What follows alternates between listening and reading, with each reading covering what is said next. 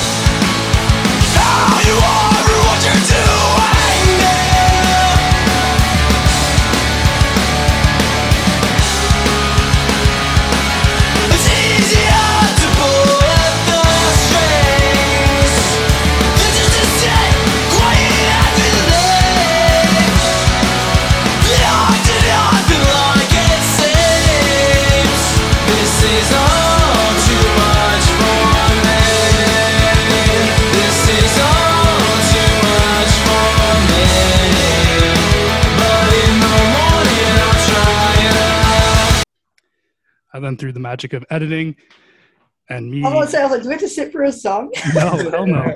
Through the magic of editing and me uh, getting over my nerves, uh, we'll get into it. So, uh, yeah, uh, Grady, welcome to the show. Uh, thanks for coming on to talk with us. How you doing today, man? I'm good. Thank you so much for having me. I'm good. I'm good today. Um, I woke up this morning and I couldn't smell anything and I couldn't taste anything. So I thought I might have uh, COVID or something, but I went and got tested this afternoon. I'm negative, so I guess I'm just dealing with a cold or something right now. So I'm glad to be COVID free. That's good news. Uh, Georgia, how are you doing today? Yeah, good. I was just gonna say on that note, Grady, on that that recent uh, the East Coast tour that Comeback Kid did, I think someone on the first day in a Wilhelm scream got sick. Everyone panicked that it was COVID, and slowly this flu sort of overtook everyone. And I remember going to get a test in the airport, and I was fully prepared to not be on a flight home. So I feel like maybe through touring musicians, there's a flu going around that has similar symptoms. Yeah, well, I, mean, I think you know, getting sick and going on tour kind of go hand in hand. Um, the the past uh, two tours I've done, um, kind of since the world has reopened. I don't whatever you want to call it. I've gotten sick both both times, and both times pretty pretty nasty. But it, it both times I got tested, and it was just like a cold or a flu sort of thing. So Um, it's probably good that it's happening now and not actually whilst on the shows. yeah, no, that's that's a good point. I'd rather I'd rather be sick at home than sick in a van and then playing a show. So this is much much better conditions to be feeling not good. Definitely an interesting time to be touring and playing music, that's for sure. So, for the listeners who might not know your voice, could you please state your name and what role it is you play in Anxious? Yeah. Um, so hi, my name's Grady, um, and I sing in the band Anxious. Very well, I might add. Um, did you get a did you get a chance to check us out before agreeing to come on the show? Um, no, I, I actually haven't. I'm I'm sorry to say that I haven't. Seriously, you just were like, yeah, I'm down to talk. Yeah, absolutely. Why wouldn't That's I be? awesome. I don't know. That's awesome. That's one of the coolest things when someone does come from a, a punk and hardcore background, though, is that it's very collaborative. And I don't know how you both feel, but I definitely find since the pandemic, everyone's like, screw it, let's work together. Like, we should collab. We should do. I mean, you know, that's how I ended up doing this with Rob today. It was like, yeah, do you want to jump on this? Yeah, cool, let's go for it. And I think that that's that's cool that you know someone like yourself, Grady's doing that as well.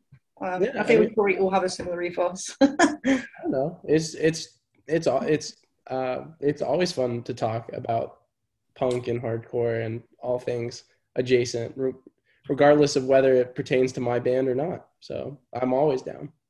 That's that's awesome because I start off pretty much every episode like a broken record, and I always ask about your origin story. I'd love to Uh-huh. know how you first got introduced to punk rock and underground music. Yeah, sure. Um, hmm. So, I mean, I guess I don't know. I guess there's um, yeah, I guess um. So when I was in middle school, um, like tons of kids in their middle school years, I was um super obsessed with Blink One Eighty Two, um, and that was kind of like this band I had this like blatant like fanaticism for. Like literally, they were the only band that mattered, and I had like this weird like I refused to listen to any other band because that was somehow like not loyal to Blink 182. So I was really I was really into Blink 182 when I was in middle school. Um, but around um, seventh grade, um, eighth grade, um, I discovered that there was a local record store in my town um, called Johnny's Records. It's still here, um, and they had a punk and hardcore section. And I kind of discovered a lot of like quintessential punk and hardcore related stuff uh, from there actually which i think is is really cool that it i kind of fell into it in this like weird way that probably doesn't happen so so much at this point. Um, but i i remember um, in seventh grade um, i made um, three purchases. Um, one was minor threat discography um, gorilla biscuits um, start today and then the the one that was most important to me was um, the crew by seven seconds. Um, and those those releases kind of put me sonically on like this path into i don't know liking more um, hard and um, more i don't know quote unquote underground stuff i think se- seven seconds is a, is a really phenomenal like gateway band like if you're into like pop punk or like I don't know lighter stuff just because Kevin's vocals are like super light. I mean, he's singing on all those records, but they're still fast and they're aggressive and so uh, that band was huge. Um, so yeah, so I guess that put that takes me to like late middle school. Um, and then from there, I just um, started working my way up through history um, and realizing like oh there's still really awesome stuff that's very relevant going on right now um, and um, my my first show ever um, was um, uh, I guess my first hardcore show. My first punk show was Misfits when I was um, in seventh grade. But um, Nice. my first, my first my first hardcore show was uh, was Bane with Backtrack in New York City when I was 15. um, and a freshman in high school. And kind of ever since then, I've kind of just been totally, um, I don't know. There was, I don't know. It's like a, it was a no turning back um, point. Um, yeah. Um, I then started going to, uh, you know, shows in Connecticut and realizing like hardcore is, is not something you just like, you have to travel into New York City for the like maybe four, five, six shows a year that like happen there. But like, oh, there's something going on in my backyard. And then I started attending shows there and yada yada yada. And here I here I am today at 21. That's quite a big cultural difference I find with. I mean, Rob, I don't know how it maybe is so much in Canada, but I definitely find when talking to US people, and I don't know if it's maybe because the UK geographically is the tiniest place ever, but when people, when if I was to look at Connecticut on a map next to New York, I'd be like, it's like traveling the length of our country to go to shows. So I mean, the dedication of that is is second to none in comparison. We're like, oh, it's an hour away, never mind. Yeah, yeah. I mean, so I so I live in um, a town called Darien, which is super super southern Connecticut. Um, so you can actually get uh, a train into New York City, and it's like less than an hour. Um, it's like it's like only 50 minutes into the city. So um, the first first couple shows I would have would have ever gone to would have been shows in the city. Um, would have been like so at that Bane show, then I saw Title Fight, then I saw Line of Sight a couple months after that, and then um, I don't know, just kind of fell backward into Connecticut stuff. So Is that how you and the band members all met from shows, or how did that happen? um, yeah, so um, no, um, anxious start anxious started um, when I was I had just turned fifteen, um, and it was actually just kids I knew from my high school, and it was two other kids. It was um, just kids I knew um, from like middle school and early high school, and it was like we're all into like guitar rock music, so let's do a band together. And so it started that, and then um, from there, it's I mean, anxious has gone through what's seems like a million evolutionary phases, um, but in its most um, at its genesis point, it was not not kids from shows. It was um, our original bass player who was in that iteration of the band um, would go to shows a ton with me, but I didn't meet him through attending shows. Um, I met him just through we had English together. So, but everyone else that's in Anxious now are people that I've met through shows. So Okay. In its most current iteration, yes, it's all people that I've met through attending shows. Do awesome. you find it, what what's interesting about that is, and, and again, Rob is your your everyone's experience is different between age, but like I was I was a very different person at 15 than to maybe who I like am now. I don't want to yeah. disclose my age, um, but but on that note, it's like, do you find that had you started anxious now? It'd be very different than when you started when you're 15 and had gone to see these bands like Title Fight and Bane that have that more melodic, kind of almost like crossover approach from hardcore in comparison to like the Gorilla Biscuits and Minor Threats of the world. Um, yeah, I mean it's it's very hard uh, because you know the path of anxious is is anything but linear or or like clear and obvious, but it's having gone through all of that. It's kind of hard to imagine what it could look like if it if it hadn't gone through that process.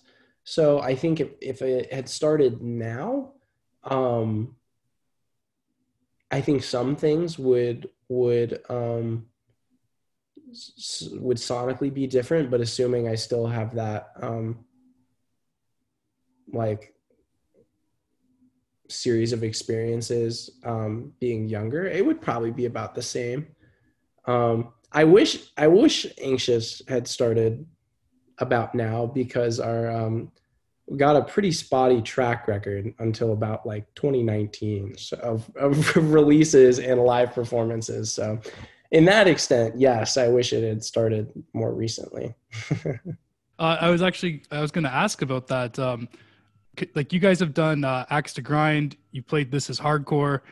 Uh, Mhm. Before we get into the new album, which I'd love to talk about, obviously that's the whole point of this.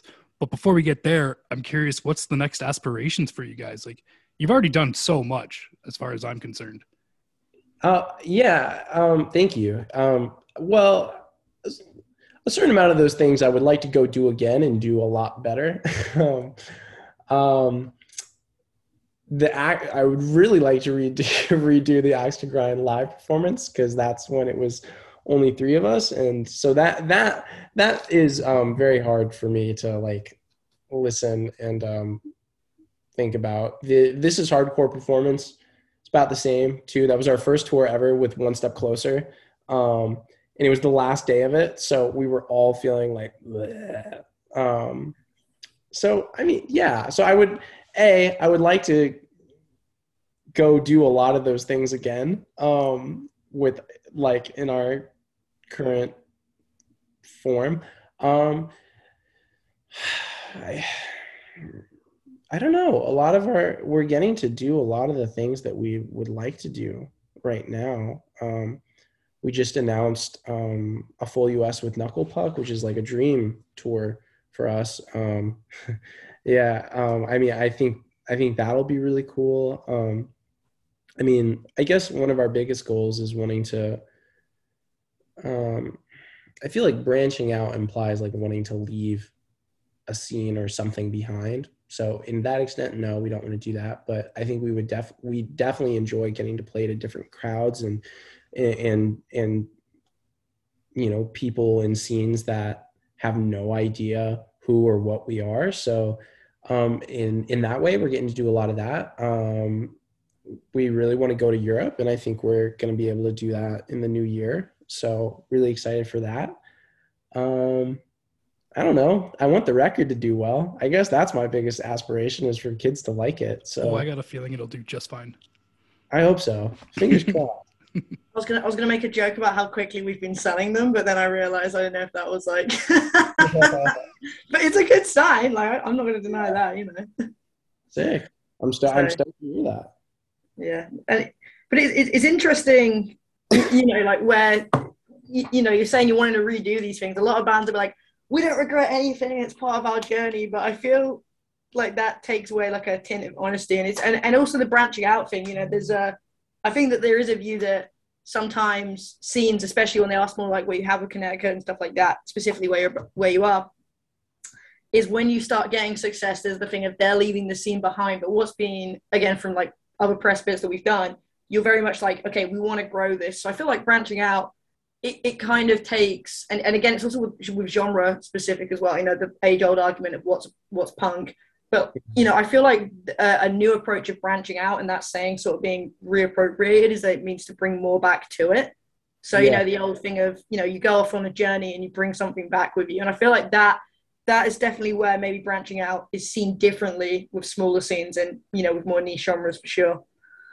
Yeah, I mean it's you know, it I mean, I think it's just part of of punk and hardcore DNA like to have like a total aversion to like anything that is like doesn't fit within these like strict parameters of like no, this is this thing and this thing that you're doing is not this thing, so don't even, you know, don't even try to bring bring that back. But I mean, I think all those things are you know those are all net positives you know mm-hmm. to go to go you know play some sort of show or some sort of tour and maybe that turns a kid onto something that they literally otherwise would never have experienced.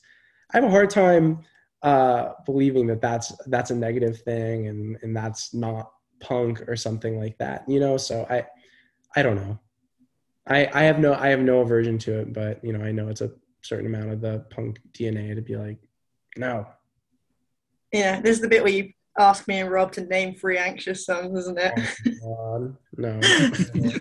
Never. I, would- I would. Uh, I'd rather die than be that guy. So Well, I did ask for like six songs. I think we'll see how many we get to play through the episode. yeah, It's good to it's good to not be so easily labeled in a box. I find, uh, which I wanted to ask for the new record. Is this going to be sonically continuing towards like the more melodic route of the singles that you've put out? Um, I was thinking about this the other day. I was like, huh, like, um, I I would say um there's a healthy mix of like the sort of style that's like on Never Better and stuff like that. It's so um, holistically the record is is um, the most melodic that we've ever done, and I would say, um, you know, the singles are a good representation of like what the whole record sounds like. But that said, there is um, there's plenty of songs on the record that I think have like more of the edge and like I don't know what style of like our like previous stuff. So I don't know. I think anybody that might be initially turned off by like the singles being a lot more melodic, I think we'll hear the actual record and go, "Oh no, this this has more. This has more in common um, with their with their previous work than like I might have assumed." I don't know if you guys sort of remember, and I'm not going to learn again. I'm not disclosing my age at this point, but there was the whole back in the day. I'll- don't want to be like the back in the day person, so let me think. I'm going to word this for a sec. Right, okay. I don't know if you used to find with records, maybe more like pop related genres or indie and stuff like this. I used to find, and what I used to find exciting, you know, I'd, I'd get a brand new record and I'd be like, okay, this is the fast song. This is the sad, slow song. This is the big chorus song. And I feel like what's great from having been fortunate enough to listen to Little Green Houses, you have those moments. And I think that's what keeps us on its time. Because some bands, you know, they, they do it great. It's like 12 back to back tracks on exactly, uh, you, you know, exactly what you want to hear, which is great. But I do feel like there, there was that old age, age old thing that made bands, you know, like Jimmy Eat World, create people's favorite records and stuff like that. You know, that great example with them is, you know, the Chase This Light record. You have Sweetness, which is the big chorus song. Mm. You have I'm having a brain blank here, but like the slowest that like always be is like the saddest, slowest song, and you know, there's Mhm. there's various aspects. And I feel like what Anxious is doing does remind me of those early Jimmy Eat World records where it kind of had a footing in kind of like harder punk stuff, but then wasn't afraid to be like, okay, like we're conveying these different emotions through these various different styles of song. Yeah, uh, thank you. Very flattering comparison. Um, but um, yeah, I mean, I think you know, um, I think every band when writing, I guess especially a first LP, but any any record, you know, be it a, seven inch or or um, or something longer like an LP or something, I think every band should be thinking about how do you craft like a cohesive narrative and a sort of listening journey um, on the record. And I mean, it's that's a hundred percent what we did when we were writing and demoing um, Little Green House. Is you know how to you know how are you hitting all emotional points and kind of creating this this journey um, for whoever's listening. So yeah, I mean, I- literally we like this is the big core song. This is the cool poppy song. This is the heavy song. This is the sad song. You know, it's trying to trying to hit all emotional points in a cohesive way. I think is is super key. I am way too hyped to hear that.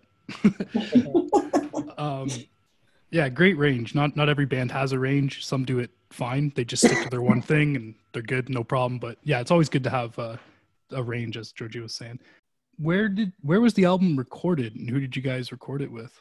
Uh-huh. So um, we recorded it in Connecticut um, at uh, Silver Bullet Studios in Burlington, Connecticut, which is about an hour north um, from where I live, where we all live. Um, and we recorded it with um, Chris Teti from The World Is a Beautiful Place, and I Am No Longer Afraid to Die.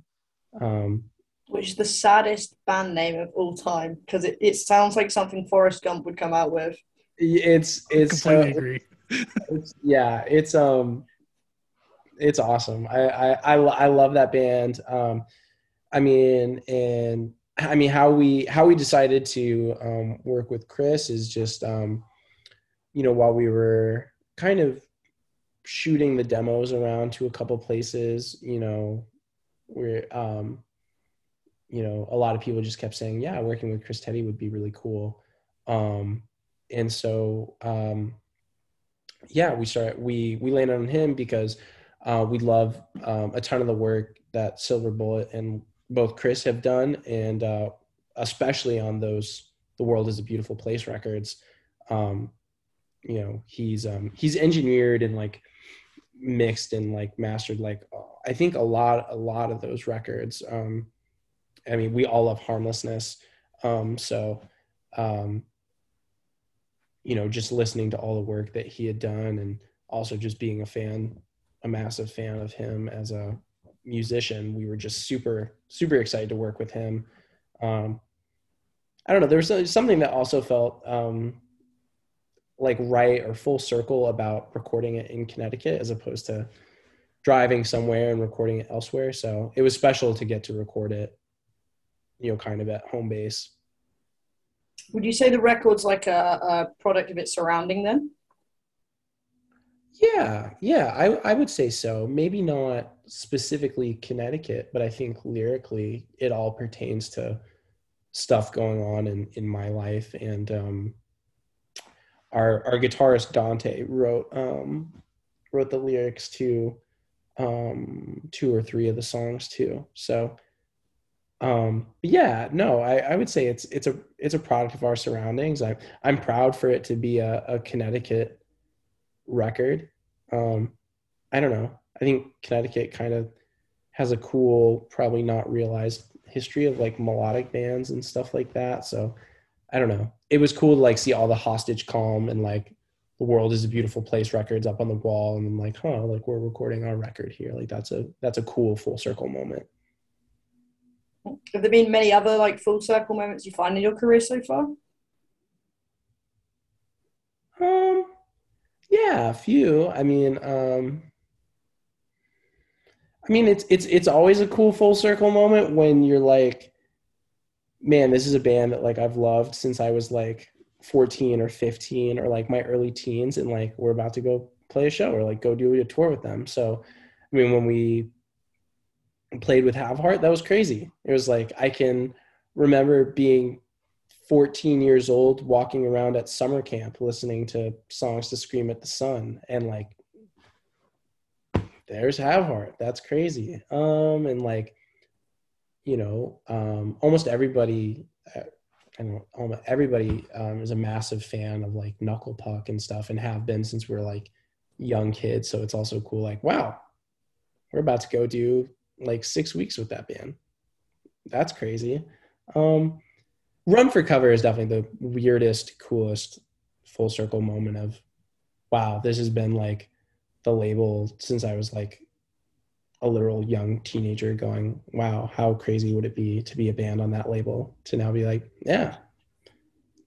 I'm so glad my camera's not on. RFC. It's a it's a really weird thing. No, I was just saying, I didn't mean to overlap. I was just going to say, I'm actually wearing, I didn't even realize this, the one step closer run for cover hoodie. So I was just saying, it's a good thing my camera's probably off because I'd be like, well, I need to go change now. Like, yeah, yeah. oh, hell yeah. I love that hoodie's dope.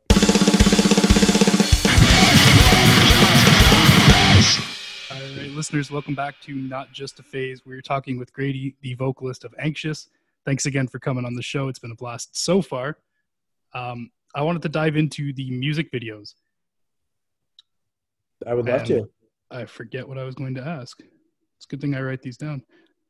Yeah. All right. How long did it take you guys to put together the puzzle for the video call from you? So that that was a, that was a bit of a that was a bit of a cursed um, thing. I mean, we spent all afternoon doing it. All said and done, I think it was about six hours. And throughout the entire time it was like kind of no big deal we kind of just like steadily were working through the puzzle and then we got to the roof which is totally black um and um so that became really tough and we were slowly working through that and then we had like a studio space rented out to film it and then like our time ran out like the guy was just like I'm sorry, like this is all we rented the studio for. Like, I just don't think we're gonna be able to finish it. And we're like, all right, how can we spin this? And we're like, well, like, what if we get like frustrated and like don't finish it? So the three fourths of the puzzle that we got done took about six hours. For a 500 piece puzzle, I don't know if that's normal, impressive, or like embarrassing. So anxious, not fantastic on like one color puzzles. So did you ever get to a point where like you were trying to cram one piece and it wasn't fitting, and you were just like, "Screw it, I don't want to be on this band anymore"? Did anyone have it, a moment it, like that? Towards the end, it got really tense, actually, because it was just everybody like, yo, we're not gonna be able to finish this puzzle. No, no, we are gonna be able to finish it. I don't- Like it was just like there were a million different attitudes going, and everyone was just like getting pissy at each other. It was it was looking back, it was very funny. Um, but I'm Maybe you should glad. just film that as the video. yeah, no, that the behind the scenes, um, all the in band tension over a puzzle. I'm kind of glad you didn't finish it. I think it added like another layer of mystique. I don't know how to. I don't know how to put Thank it, you. but you know what I'm saying. Thank you. Yeah. That's we, we did it. We did it for Mystique's sake. yeah. it wasn't. It wasn't that we couldn't finish it. It was just that we had Yeah. a really unique vision.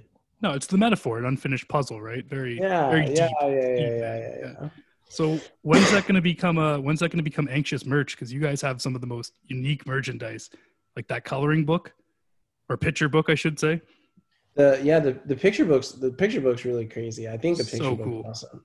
Um, we've gotten a few. We've gotten a few questions, uh, like a few DMs of people asking if we'd be willing to sell the puzzle. Um, I think our drummer Johnny has it. Um, that's maybe at some point we'll we'll raffle it off or something. But or I don't know. RFC makes puzzles. Maybe we'll do an anxious puzzle.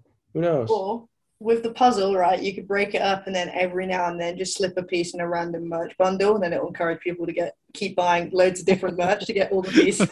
okay okay yeah yeah kind of get a get a trading market going for people who need certain pieces like there's a Reddit thread for it, like anxious Oh puzzle God. pieces. that'd be really funny Just encouraging chaos with these ideas. Yeah, for sure. so how did that? How did that idea come about for the uh, for the the, the picture book there? Because that's that's some of the most unique merchandise I think I've seen in literally years. um thank you um so we were kind of so so when we wanted to do that we had signed to rfc um, we knew that we were going to put out a song with it from the record, but it wasn't going to be a song from like the quote unquote single cycle. Um, so they're like, let's choose something from the B side, just a song to go with the announce. Um, and we're like, okay, we'll do Call for Me sounds really cool. And then kind of that morphed into, well, what if we did seven inch for it? And we're like, sure, okay. But we're, we had just done, we had just done our our new shapes seven inch with triple B not too long beforehand. So we're like, we're not super excited to like just do a seven inch like that just doesn't sound very exciting. We've done like it kind of feels like we've played the seven inch thing out, like don't know what we want to do.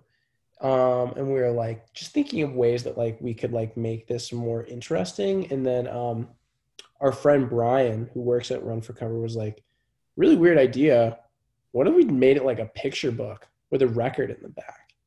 And we're like, wow, that sounds crazy cool. Would love to do that. And it kind of, you know, the for as far as the artwork that we were going for the LP and kind of just the whole art direction of like this whole the little greenhouse stuff was like, let's make it look like a children's book. Like let's make it let's make it look like, you know, it belongs on the shelf of like a six year old or something. So it was like, what if we actually make a picture book for it? And so, um, yeah, so we ended up doing it. I actually, I think it's like, I don't know if you've ever seen like, like the old like Disneyland like record books that they used to make and stuff. Like, I don't know, all, all versions. Sorry. I'm at my girlfriend's house right now and there are people kind of coming and going a little bit.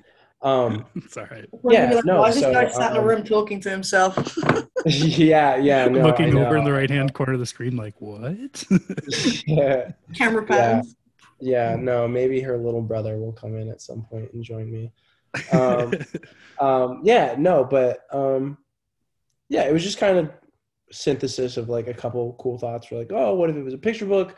Well, it would be kind of like those old like record books that you could get a long time ago, and it, it kind of just morphed into this cool thing. And um, yeah, yeah, it's. I don't even know if they've shipped yet. It's been a super strenuous process to get them together, and I feel bad for everyone at RFC who's like having to think really hard about it. Um, but it's, I mean, there's already so many vinyl delays and like supply chain delays, but I think they're finally starting to ship out. Yeah, I mean, did, is there anything that you feel like is maybe not off bounds to do merchandise wise? Because I feel like everyone's getting mad creative. I feel like there was a lot of bands that did masks last year. That was a big one. I'd like to see maybe some like croc widgets done. I think that might be my next one. RFC does croc does croc giblets and stuff. yeah, Which I don't know why I call it widgets, but yeah, giblets. yeah, no, I don't know what. Um, yeah, I don't. I don't know. My, I guess it might be a bit of a debil- debilitating attitude towards merch, but I don't really like making any merch that I don't wouldn't wear personally. Um, and I don't know. I think as far as like merch goes, like I wouldn't think I would wear like if it wasn't a t-shirt or a sweatshirt. I'm not sure if I'd wear it. So like some bands have gotten crazy and i think anxious has done like a lot of like cool weird stuff we it's funny um it's funny robert you said um a coloring book we actually have done like an activity sheet before that we gave out with crayons so we've done something like that um trying to think other weird like any weird things we've done we've done like a newsletter before that we'd like send stickers out and stuff with but that's not really it's not really weird I don't know. It's I don't know unique. what like our it's next definitely unique. yeah i don't i don't know i don't know what our our next thing that we'll do. I mean i don't know if it stays along the lines of like books and stuff. I don't know. We were saying an anxious pop-up book. That would be cool. That would be. Cool. i feel like that would be insanely hard to put together but uh hmm the, the storyline should be about like the same way like little kids are done, and it's and it's all of you being frustrated at a missing puzzle piece. there you go there's the narrative right there that would be cool Happy to ghost write this book if ever uh, you know you oh need my one. god yeah yeah So uh, I want to get back to the music videos. I think it's maybe Mhm. five, six days ago. Uh, you just released a new music video, and you are all looking old timey and very snazzy. How did that idea come about? Um, yeah. So uh, that was the second video we did with um, Chris Tharp. Um, and he did the first one for in April. Um, and kind of the, the the with both of those music videos, the line we wanted to walk was fantastical and lighthearted and like creative, but like not erring on the side of like like goofy and like just like I thought it was wholesome. whatever. I thought it was wholesome. Yeah. Yeah, yeah. Um, so so we kind of did that um that first video, which is kind of like Stand by Me, Goonies, adventure vibe, and then we were all kind of scratching our heads about growing up song, and um, we're like, well, what if we like, what if we were all really old? Like, what if we were all like a bunch? It initially started as like, what if we were all a bunch of like different ages? like what if like one of us was like a child one of us was an old man one of us was like the age that we are and then it kind of morphed into what if we just all were like really old that would be funny so um it just ended up kind of turning into that um but yeah that was it was it was that was super fun to film um kind of like tedious with all the makeup and stuff but Yeah, it I was, was gonna- it was really fun to do I was going to mention, I, I assume that took like, I mean, at least an hour to put your faces on to. Yeah. So I mean, how it works is we shot all the young shots where like we're at the age we are now, like the day before, and then the next day we got up at six a.m. and like our friends Sabina and Megan did um, all the makeup on us, and then we did that shoot the entire day. Just with all the makeup on, and then they they were with us and occasionally like touching us up and stuff. So um, I think it. I mean, it was it was like an hour or two to get all of us like totally done. Um, I hope after that experience you never rush your girlfriend to do her makeup ever again. I'm really happy. Like I get so stoked when I hear about guys going through the lengthy process of putting on makeup. I'm like, you can never rush us again now. No, you no, no. I, I, I mean, uh, I've, I've never, I've never been one to, to yell at my girlfriend to hurry it up. But I mean, I, I, I definitely have a newfound uh, appreciation and understanding for it. because that it takes a long time. So is it is it interesting in a sense that if you watch the video backwards, it's kind of like a Benjamin Button vibe going on? That we were that's funny that you say that because we were actually thinking about like, oh, what if we like what if there's like some Benjamin Button thing involved? But that ended up get being being too hard to uh, to pull off in a three minute narrative. So is is there going to be? Uh, I guess that might be the last single before the LP drops. There's one more. There is one more.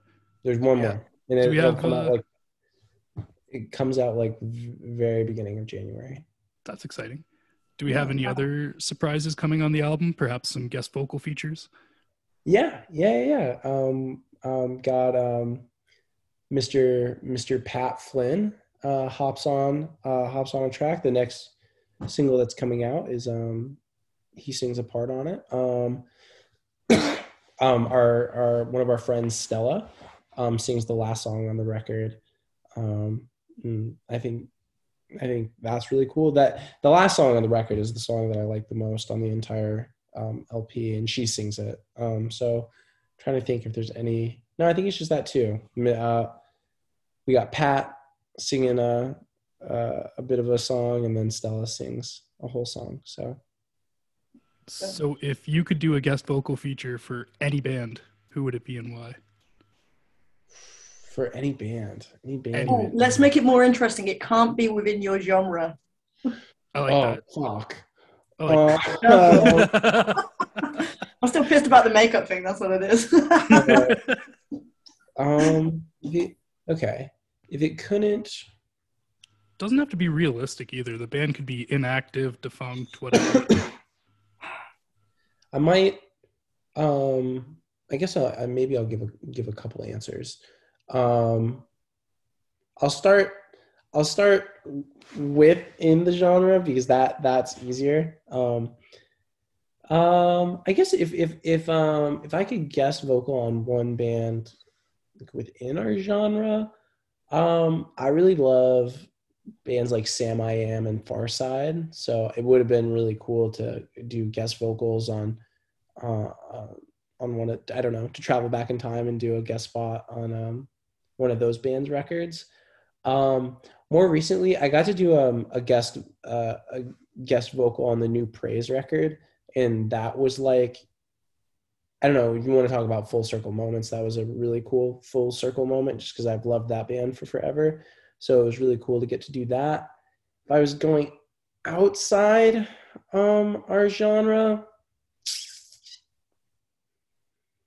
I don't know if I'd have the chops for it, but I love like a lot of like Everly Brothers and stuff like that. So it'd be really cool to do some like be on a track with with those guys. Um I don't know. I think it'd be like really ridiculous to like be on like a Wicca Phase song or something like that, like a GothBoiClique sort of thing. So that would be like to do some real like GBC shit would be really funny too. Are you into that? Wicca Phase? Yeah. Oh, dude, he's it's awesome. It's Okay. literally so. It's literally. Adam took us out like on our like second tour ever, and like our first shows back this summer were were with Adam. So I'm like a huge Wicca Phase fan. I love a lot of the GothBoiClique and like Misery Club stuff. So that would that honestly would be really cool. I don't know if I if I'm well suited for it at all, but I like all that stuff a lot. So it would be cool. Uh, you mentioned uh, that they took you out on some shows, and shows are back. And you guys just got off a tour with Koyo. Uh, Yeah. How was how was the tour and the reception of the crowds? Because from everything I've seen online, it looked fucking unreal. hmm It was it was really cool. Um, we had a, um, I don't know if anxiety is uh, the right word, um, but certain amount of just like we weren't exactly sure how um, it was gonna go going into the tour because it's um, we just hadn't really gone out in like a serious way and just done shows like on our own um, for like a long time. Kind of the last thing we really did like that was um, our tour with One Step Closer in 2019. So um, it had been it had been a minute, um, but it, the shows were awesome. Like it, it exceeded all expectations. Um, you know, next to no disappointing shows. Um, California was awesome. California was so fucking cool. Um, I'm trying to think what the best shows were. I was gonna The, say, is there a um, standout moment you had on tour? the two um the two standout shows were Programme in Anaheim and then our show at um Brain uh at our friends in Brain Dead put it on um Genghis Cohen um those shows were both really cool um so the yeah those those were cool um I don't know stand standout moments I don't know. I love the drive from like Texas out to California. It's like really desolate and pretty. So like I always like when we do that drive, I'm always like try to make a point to like really soak it in. So that moment stand, st- stood out. Um, I don't know. The Koyo dudes were the Koyo dudes are awesome. I love that band. I love I love those people. So it was it was great just getting to kick it with them like every single day. Um, so that stood out too. Are you guys? Uh, you got some shows booked for the near future, going back on tour, and hopefully coming to Canada? Yeah. Yeah. Yeah. Are you actually Um, nice? Yeah, um, we're gonna do. A, um, we hop back on the road in very early February, um, and we're on the road with Knuckle Puck, Hot Mulligan, and Meet Me at the Altar. Um, and let me see. I don't know where in Canada. Yeah, I saw the announcement. I haven't checked all the dates yet. Um, let me let me look really quick. I know we go to Canada. We go to we play we play Vancouver and we play Toronto. So you guys are doing shows, coming back, uh, doing another tour. Mhm. What band haven't you played with yet that you'd love to share a stage with? Hmm. Mhm. Went for a curveball this time. What'd you say? I went for a curveball this time. Be like, it has to be outside of your genre. Oh yeah. Uh, Everly Brothers. It can be unrealistic, obviously. Like if there's some dream band you wanted to share a stage Yeah. with. um. Hmm. I don't know what bands we haven't shared um, a stage with yet that we would like to. Um. Uh. Yeah. Um. I think it would be su- it would be super fun to go out um with like obviously like a band like Turnstile. That would be super cool. Um. Um, I guess there's a there's a ton of like run for cover bands that I think would be super fun to go out with. I've been loving the new Camp Cope song a lot, so it would be really fun to get to go out with a band like that. Um, I don't know, ba- uh, bands like within our wheelhouse, but like maybe are like a little bit outside. Like a band like Movements would be super cool to play with. Um, I'm just trying to think of like bands like we haven't done anything with. Yeah, I guess a, a short list would be would be those bands. Um, I don't know. We'll see. We'll see what the new year new year brings. I'm hoping hoping to play a bunch of shows with people that we've never played with before. If you could get one band to reunite, who would it be and why? One band to reunite. Who would it be and why? Um. Hmm. Curveball is they all have to be dead. No, I'm just. Oh my Oh. God. um, Wow, that took a mundane turn. I guess too um, dark. Too I'll, dark. I'll get. I'll get. I'll give three. Um, I would love. I would love to see a Farside reunion um, with both with both vocalists. Um, just because I would love to see that band in that band performing um, uh, all their material. Um, I would. I would love to see Tom DeLonge return to Blink One Eighty Two. So I would. I would love to see Blink One Eighty Two. Um, as I enjoy it. And who ah who is my oh um I would love to see um I don't think I don't think it would ever happen, but I would love to see a wide awake reunion just for the the Connecticut inside of me. I would love I would love I would love to see a, a wide awake show. Uh, I don't know what it would be like in 2022, but for me personally, I would enjoy getting to see it. So, yeah. How, how do you feel it's been returning to live music? Because I know that as much as like everyone's going to say, yeah, it's been amazing, it's great, and it is amazing. Um, am I the only one that maybe feel, feel it still feels kind of weird? Like normally, for example, I'm really on it with like, oh, this show's coming up, but this show's I'm like, oh, oh, damn, that's okay. You know, It's um yeah, no, it's it's super weird. It's super weird and like life and like lifestyle stuff is totally redefined after, you know, literally like 2 years of just staying at home and like doing nothing. So um yeah, show shows um shows to me don't feel so weird.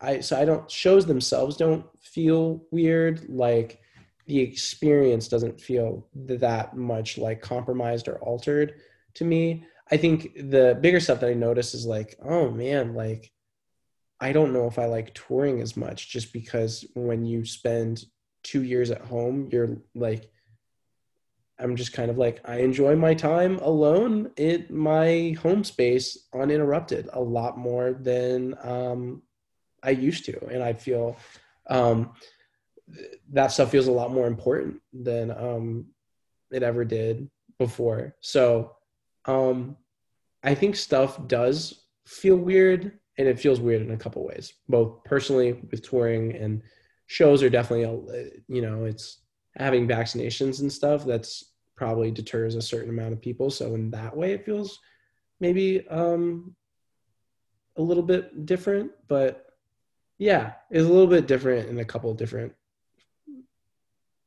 forums and stuff do you find as well though that like it's opening up more opportunities that maybe weren't there before? Because I feel like now, you know, I, I literally just saw um someone someone from Drain posted, for example, he was at a, he was at a show, and I think it was like only like a bunch of like fourteen year old kids that were playing or something like this, and it's like, not to say you know to discredit anyone to their age, and it, it had a packed out room, and I was like, that's kind of crazy that had that show he'd like gone to it and posted a video maybe pre pandemic, it would have been like a handful of those people.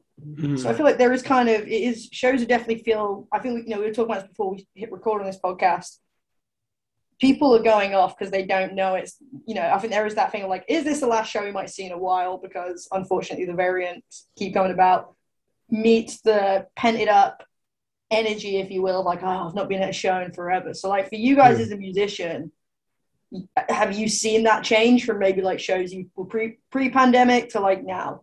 Yeah, I mean, I, I think there's a lot of energy right now, and I think um, it's weird because I think there's also like the most young kids at shows that like I've seen in a really long time, and I don't know what to attribute that to. I don't know if it's um, kids discovering hardcore on the internet and like being like, "Wow, I, I have no idea what this is," and like I I can't experience it for 18 months or something.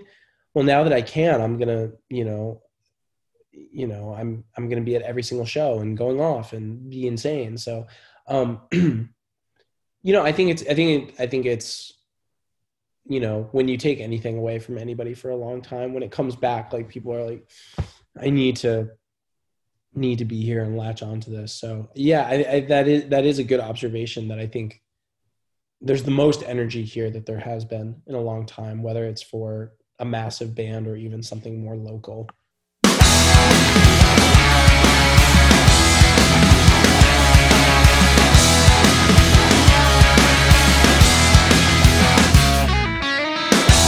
my tears wiped away from my face. See you undo the stresses of the day,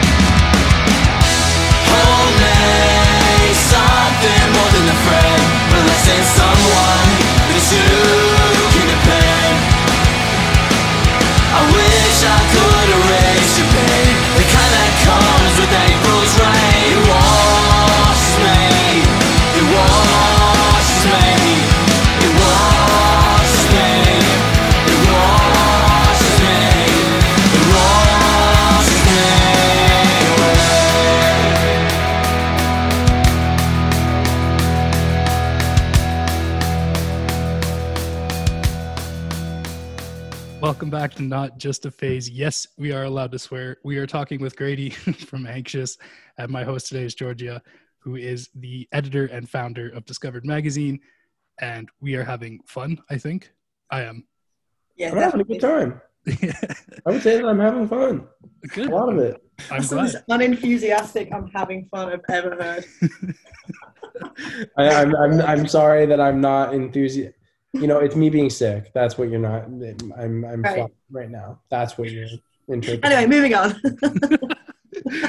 so, um, I was curious, what have you been listening to a lot of lately? What's playing on, what's on rotation in your headphones or, or on your, your record player? Yeah. Um, what have I been listening to a lot? um, I think I said it earlier. I've been loving the new Camp Cope single um, from Run for Cover. That's I just think that band's fantastic. Just can't get enough of that. Um, I've been listening to um, a lot. One of um, like just playing in the van staples um, a couple years back was this band called Iris, and they had this cool LP called um, what was it? It's called Slowly Forever. Um, but Are you kidding? got- I just did them last week. That's my buddy's band. They changed their name to Blissfields. yeah, Blissfields. They're from Toronto. Yeah, I just interviewed them last week. that's insane. That is I love that band. No Literally, way. like in 2019, we'd listen to that record like just over and over No and over. But then way. it, then it disappeared. It went off Yeah. the face of the earth. And I shit you not, probably about once a month, I would check on like Bandcamp, Spotify, Apple Music to just see if it like exists anywhere. Um, and so I'm super. I was super excited to see that they had released, uh, re-released their first song. Uh, one, uh, re-released their song uh, "Clementine," which is my favorite song from them. Uh, so I was really, Same. really excited. I've been really excited about that. Like you said, renamed to Blissfields. I was unaware that they were from Toronto, but Yeah, check out last week's episode. They got that uh, new album coming out soon. I literally sick. just interviewed them. wow, that's so crazy. that is wild. Uh, Um, yeah, I'm, I'm a fan. Um, I've been listening to a lot. Um, uh, there's a new um, band from uh, Florida called Steadfast, um, and they're like a straight edge like youth crew band, but it's sort it's sort of heavier than that. It kind of sounds like Brotherhood, but like um, I don't know. It it, it it the closest thing I can think of is like it sounds like Brotherhood sort of stuff. Um, but it's it's really cool. They released a, a demo called "Willing to Give," um, and um, just self-released it, and uh, I think it's really it's really incredible. Like scratches all the itches for me. Like they say, like proud to be drug free, and like every other song, which is awesome. And then the art is like um, a bunch of hooded moshers with like X's on their fists, so it's like totally up my wheelhouse. Um, I've been listening to a lot of uh, Fantasy Camp and Fish Narc, so getting that GothBoiClique Misery Club love right there. Um, In a year's time, are we going to see that you release a Goth Boy Click project? I feel like this is going to be the thing that, like, we're joking about this now, but it's going to come to fruition. I I love all that stuff. I think it's so. I think it's awesome. I how where do you guys stand on it? Let me ask that. oh no, don't ask me. I'm not Really? into it. I'm not into it. I'm not Okay. into the the mixing of emo and rap or trap or any of that. Uh, I, I try, I try, man. I listen to it, and every time I'm like, oh, this is terrible. So you asked, I had to response say to- it. I can't. My lie. response to that, to not get in trouble, is we're the journalists, we ask the questions. Okay, okay, okay. no, no, No. that sounds really defensive. Um, I don't mind it. It- I, I feel like that there's definitely been moments where I've gone to a festival, like we had this one called Reading in the UK. That's it used to be a lot like you know I'd see Slipknot headline it back in the day, and now it's like Yeah. Post Malone. And there was, funny enough, actually I was with Andrew from Come Back and we were, you know, uh, we went and watched that that Yungblud guy play there, and I, I think it was definitely a. That was for the first time ever where it clicked of like, wow, we're becoming the people that are like, oh, kids these days are like just. But I That's how like it makes me feel. Yeah. yeah, yeah, yeah. Yeah. But I, I also feel like I get it as well. And I think like mixing genre is always something that it should be celebrated and encouraged more. And you know, I, Yeah. I mean, again, like you know, bands like Turnstile touring with Slowthai and stuff like that. And I'm, I'm I'm hugely into that. You know, I was in LA LA over uh, Halloween. And you're seeing bands like Section H8 play with oh, what are they called? Chief Keef and stuff like that. So I Mm. think like maybe where I stand is I, I I'm a fan of mixing genres. It- It's I- I'm I'm working my way into the the emo click boy stuff slowly Yeah. but surely. yeah, I'm um I think Yungblud is horrible. That stuff that's Yo. awful. yeah. But but I but I do I I don't know. I have a I have a deep uh, deep appreciation for a lot of the Okay, I'm just going to put this one into the podcast because I know this is recorded. We weren't intentionally watching. I think it was a curiosity, but but I will. I'll give this. Okay. It's, no, no, no, no. It's it's showmanship though. I I will say that that was down to the T actually because I sure. think you know actually weirdly enough in Atlanta on that tour somebody was like. Oh, like who did you go see recently? And I think they were even shocked that we mentioned it. But then we were like, "Wait, hear me out." Showmanship. So uh, and, and again, I think that that goes separately. You can see a band that sound incredible on record, and you see them live, and you're like, "This is terrible." Yeah. So Yeah, no, I mean, when you're an artist at that size, I mean, that guy's ridiculously huge. No, you have to have your your showmanship down. Mhm. Um, uh, okay. Um, uh, other other other stuff I'm uh, listening to.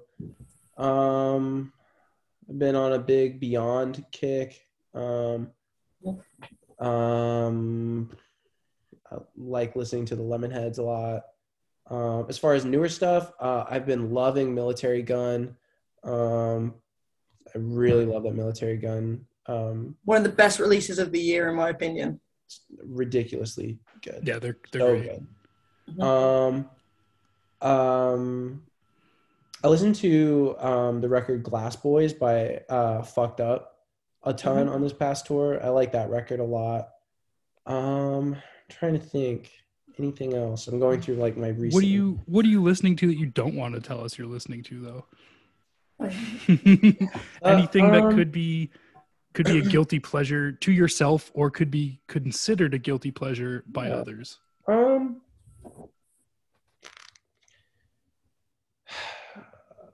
Um, I don't have too many too many guilty pleasures.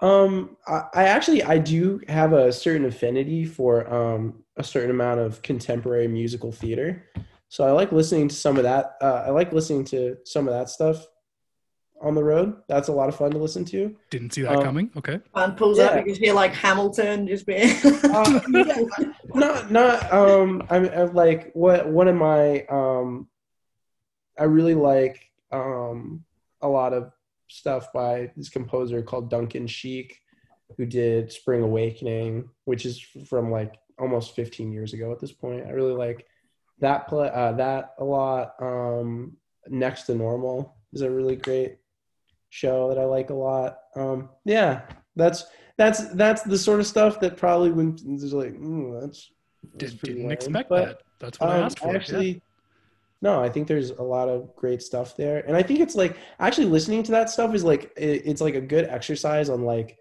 narrative songwriting like how do you how do you tell a story um through a song so i think there's like actually some like a cool value there of like of like a songwriting exercise so I think an, an extension of that, and the way it, the way that I find you can find out someone's guilty pleasure without them, the awkward, you know, oh, is it cool if I say this? You're at a wedding. What song gets you on the dance floor? If I was at the wedding, wedding, what song would get me on the dance floor? Oh, I don't know. Honestly, what song? Um, um, time after time is is pretty great. I've discovered it through Napole- Napoleon Dynamite was like my entrance to that song when I was like a younger kid. But I think that song's dope. Um, So glad my mic has a mute, so I'm not just laughing all over the show. That's great. um, It's a good song for the record. yeah, I, I um I don't know. I don't know. I don't know what, what would pull me on the dance floor. Would you say that you're you're secretly a good dancer? If you reckon if you're on the dance floor, or Um I'm just like- really into this rabbit hole. I'm like total white guy, like dancing guy. Like not I, I am I am I not graceful? I don't know if I would take it there. Is it stylish? No, no. It's like like it's no one would look at it and go, wow, okay. Anyone that obviously is going to be listening to this because there isn't a video to accommodate what we've just witnessed of like Ross from Friends trying to dance. yeah, no. It, hey, invite me, invite me to your wedding, and maybe I'll, I'll, I'll dance. Yeah. Listener, listeners out there. Only if you're singing. Oh yeah, I, But then he can't dance. Wait, unless he is the wedding cover band. Are we going down this hole now? that that would be weird. Like, That would be weird. I Would would, Where's you the- ever do that if somebody asked, like, you you play their wedding? Yeah, what's the weirdest thing you've ever played for? Since we're getting there, or like weirdest venue or weirdest show? here's the thing.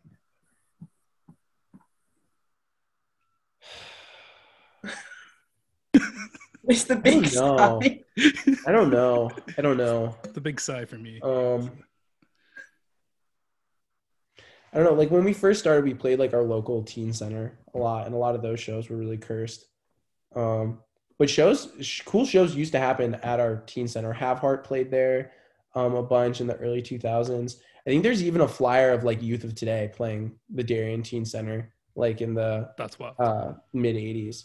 So, but the shows that we were playing were not nearly that cool. It was more like high school um, talent show vibe or something. I don't know. We've definitely we've played some curse shows. I can't off the dome recall though. I'm surprised the uh, the church in Philadelphia isn't up there. I mean, when I got there, I was like, wow, this is the Sesame Street street on a hardcore stage. That spot's so cool. We've never gotten to play there. We were supposed to play literally like two days ago with Seahaven, but the shows got canceled. So I was I was looking forward I was looking forward to that run of shows literally just to well I was looking forward to it for a bunch of reasons. I like Seahaven a lot, but I was really looking forward to playing that room. So I was really bummed when we didn't get to. What's interesting with that room, and I found this out recently because I got lost, which is a tendency I seem to have at venues, which is if you go onto the second floor, the dressing room is actually a chapel. That's I, I Interesting. it's like an actually it's like actually a church, is it not? Yeah, no, so like, so when we got there, we were like, okay, it'll be a green room and it'll maybe be like gutted out or whatever, but there's like the benches, the, the Hmm. little stand that the priest or whatever will talk to, and That's crazy. that's something felt kind of cursed about having a bunch of punk bands there and you're all like drinking or well from those those of us that you know th- those of them on the Sure. tour that did drink and stuff and then there's just a giant uh j money staring down at you from above it's a bit so funny. So fucking funny. what was this uh i mean i'm intrigued to know what this this teen center was like though it's a very broad I mean, it, it still exists. It's like it's like a one. It's like imagine like sort of like a VFW hall, something kind of like that. They're a lot smaller though. Um, just like wooden floor. Um, they have a small stage that you can set up if you want to. Um, there's like a small diner connected to it, but it like only operates like during like weird hours and stuff. I've thought about maybe like wanting to do the Anxious record release there, just because I thought it would literally be fucking crazy because probably the most people you could fit in there is like maybe 200 people. Um but we probably won't do it there but i i, I think it would be it would be cool if, if someone brought it back as a space. Maybe that's my duty i don't know. Yeah i mean you talk about your your local scene not to like rinse you but that's a good thing but like you know maybe maybe that's it yeah yeah i care about my local scene so much i gotta get a venue up on its feet Yeah, well, that's. Yeah. I'm trying to think. I probably sounded like well. It's probably my British people sound quite sarcastic, so I didn't mean that in Oh, a sarcastic no. way. but it's it's cool though. Do you think Yeah. that there's any venue that would be like your dream venue to play? Obviously, I mean we've just spoken about the church, but Hmm. hmm. Um.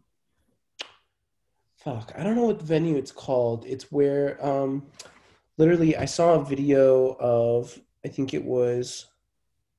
Was it Tigers Jaw turnover and like was it, is it was it Boston Manor all did those shows together or is it I always get them and Joyce Manor Joyce Manor? Yeah, I was gonna say. yeah, Joy. Sorry, Joyce Joyce Manor.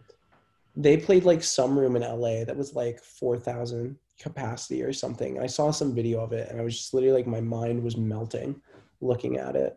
Um, so I would love to play there. we've been super lucky in that we've gotten to play some like really cool rooms. Playing the Belasco in LA was really cool. Um, we get to play there again on the Knuckle Puck tour, and I'm super excited for that. Um, Oh, we're getting we're getting to play Irving Plaza on that tour as well, which is Cool. a, again a cool. So I the first punk show I ever went to was was the Misfits or the Misfits, whatever you want to call it, um, in Irving Plaza in 2013, um, and it was my first time experiencing anything like that. So I mean, I think it'll be like really crazy. Like, wow, my like literally first time seeing a punk band was like in this room. Now I'm on this stage playing this. So that's a bucket list venue right there. Sure. Robin, any of you have uh, anything else to add? No, nothing on that. Um, no segue at all. No connection between the topics. But what are you asking? Uh, what are you asking Santa for this year? What am I asking Santa for this year? This will be a December episode, so I guess I'll throw it in at the end here. We we uh um so I I received like maybe two years ago I received like a small rollout mattress for touring and I never got to use it because it was I guess it was like two Christmas like literally like the Christmas right before the world shut down so I didn't get to I didn't get ever get to use it. Um and I brought it out on this past tour we did and it was like so helpful like every like if you get a hotel it's like like everybody gets a bed because two people get in one of the beds two people get in the other bed and then one person gets the rollout so that was like awesome but then i left it in arizona i literally left it in a hotel room so i'm going to ask for another one so i can keep enjoying that luxury of tour um, What's, uh, what's Christmas like in Connecticut? Because obviously, like it differs to different parts. So I'm intrigued to know. You know, what, what, what is it? What is what is Chris? What does a perfect Christmas day in Connecticut look like? Uh, I mean, a, per, a perfect day, it snows, which is not, you know, outside the realm of possibility. I think it like maybe last Christmas it snowed. There was snow on the ground. Um, so it's been a very warm December so far. Um, yeah, no, um, perfect uh, Christmas. It's snowing. Um, I don't know. I'm hanging out at one of my parents' houses having a good time. Yeah. Is, is there anything that like is specific to Connecticut? So, like, obviously, for example, in New York on New Year's Eve, the ball drops and stuff like this. Or in the UK, our gravy is brown, which isn't something around the rest of the world. Oh, um, I don't know if there's something. There might be some tradition or something that's Connecticut specific. I don't think there's. If there is, there's not something I know. It's just, it's really pretty. It's, um, I don't know, woods and stuff like that. I don't. There's not some specific tradition or something. Is there anything touristy? Like if I came to Connecticut, was there something that people do when they come to visit? Yeah, there's cool stuff in um, Connecticut. Um, I mean, New Haven's um, really cool. The um, what is that? Um, um, ah, um, in the Annabelle movies, it's um, starts with a C. that sounds appealing. Um, in this horror movie. no, in the. Conjuring. In the in the Conjuring, the um the couple uh, that that movie is based on, their haunted museum, um, that was in their house. Um, it's in Connecticut, and it was a museum for a Oh, really long time. Um, but it's just closed, and like it had it has the Annabelle doll and everything in it. Um, but uh, So I'm never coming to Connecticut. please. yeah, it- I'm about to say this has not sold me in the slightest. Yep, Really? Fuck that. I didn't I didn't know if y'all are horror buffs or what, but yeah, no, that's that's a thing that I think people come to Connecticut for. Um, That's cool. we Got really good. Lady pizza. from uh, Anxious, you heard it first, is single handedly destroying the tourism industry of Connecticut. Oh my god. um, Depends though. Some people are into that. Me personally, definitely not. love love that. Have you ever Uh, had a paranormal uh, experience, Grady? Have I?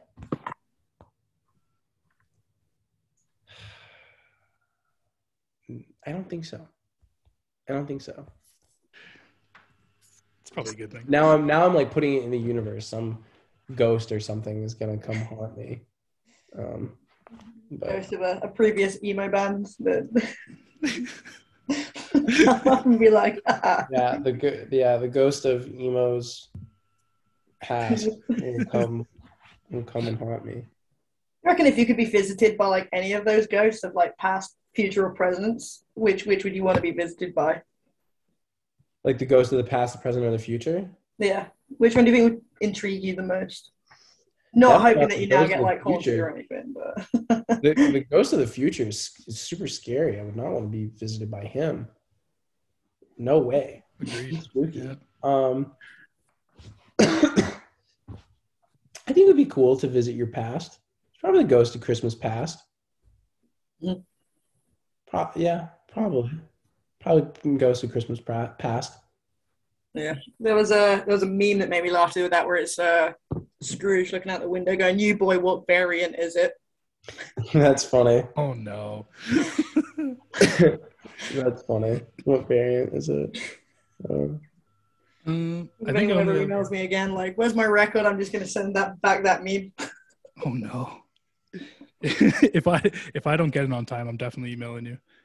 And you know what? Me, we're getting as a response. We I do. I do now. Uh, this is a this is a, a newer question, and then I'll and then I'll just ask for shout outs or whatever last words bullshit. Um, take it or leave it, because some people take it, some people leave it. But if you could punch anyone in the face as hard as you can and have no repercussions for it, who would you punch and why? punch one person in the face. Yeah. I feel, I feel like for these curveballs, I'm on the firing line here. So I am um I dude, there are definitely people I would love to fucking punch in the face. But it's the You sort of thing pick once you're one. asked, like you like uh, you just start uh, thinking of them. Uh, Yeah. um, be mad the whole day. It's like, give me an hour. Let me get back to you. I got some people to weed out here. Who deserves it the most? Who was the most frustrating, actually? Who do you think was the most overdramatic? On a, uh, to make it less violent, right, and more PG, who was the most annoying to try and put the pu- puzzle together with? I feel like that's a moment where there might have been a flash second of I might smack this person. Um, let me think. Um, it was you know it was pretty cohesive. Not I mean there was tension at the end, just of a, we don't know if we're gonna get this done, but there wasn't anybody like who sucked to do the puzzle with. Um, Ryan and his girlfriend were really good um, at putting the puzzle together. Um, I wasn't frustrated, but our drummer Johnny, we learned, was really inept at putting like could not put could not like he was he was really struggling with the putting a puzzle together. And we asked him like when was the last time he literally couldn't even think of like a time that he had put a puzzle together. So I can't either. yeah, I, Yeah. so it's a really big tradition in the UK. Well, like family thing to do. So in fairness, it's probably been in a few recent years. That's not to say that you should send me an anxious puzzle because I will not be able to figure it out. you probably you'd be able to figure it out until you had to do the roof. Yeah well, I guess you know that that's the take it or leave it answer. I guess if Yeah. no one's getting punched, but if we, I guess, I guess the it's like one of those. uh one of those oh what's it called it's a question that can't be answered maybe it's one of those like you know you put all of anxious in a room to do a puzzle which one of them's not leaving the room It's probably Johnny. Um, yeah, I don't know. People punch punch in the face. I don't know. I couldn't. I'll have to think about that one. Too nice of a guy to know off the top of your head, eh? Uh, yeah, yeah. Don't. Yeah. Fortunately, you do not have that many um, frustrations. Would be Very, very yeah. envious. you know, may- maybe if we run a bad review we'll the, re- that request will change Yeah, yeah, yeah. I'm coming. I'm coming for the Discovered Mag staff. well, uh, I guess we'll I guess we'll wrap it up. Uh, you got any last um, shout outs, plugs, causes, anything you'd like to talk about at all? Microphone's yours. Um, hmm, hmm. People I would like to um, shout out. I guess shout out Connecticut first and foremost. Um, um, it's a scene that I really care about passionately, and um, I think is really special. Listen to uh, Wreckage, Almighty Watching. Um, um, listen to Zipper. I'm trying to think of Connecticut bands. Um, um, shout out Wilkes-Barre Hardcore, 'cause that's my my other, um, I don't know, second home base, I guess. Um, so uh, shout out Wilkes-Barre. Um, thank you, um, Robert and Georgia, for letting me talk on here. Uh, thank you, not just a phase. Um, yeah. Thank you. Uh, shout out Run for Cover. Um, shout out Youngblood Records. Um, I was really hoping you were going to say Yungblud is in the artist then and go back on everything that you said earlier. yeah, shout out shout out Youngblood. Um, um, yeah, no. Um, yeah, no, I think I think that's it. Thank you, thank you so much for having me. Thanks Yo, for a good thank you. Yeah, thank you so Yeah. much for coming on. And thank you for co-hosting. It's nice to have a co-host. So this has Yeah, an no, absolute no. pleasure. man. I'll take my time to see from the other side. Or how your parents would be horrified to see you healing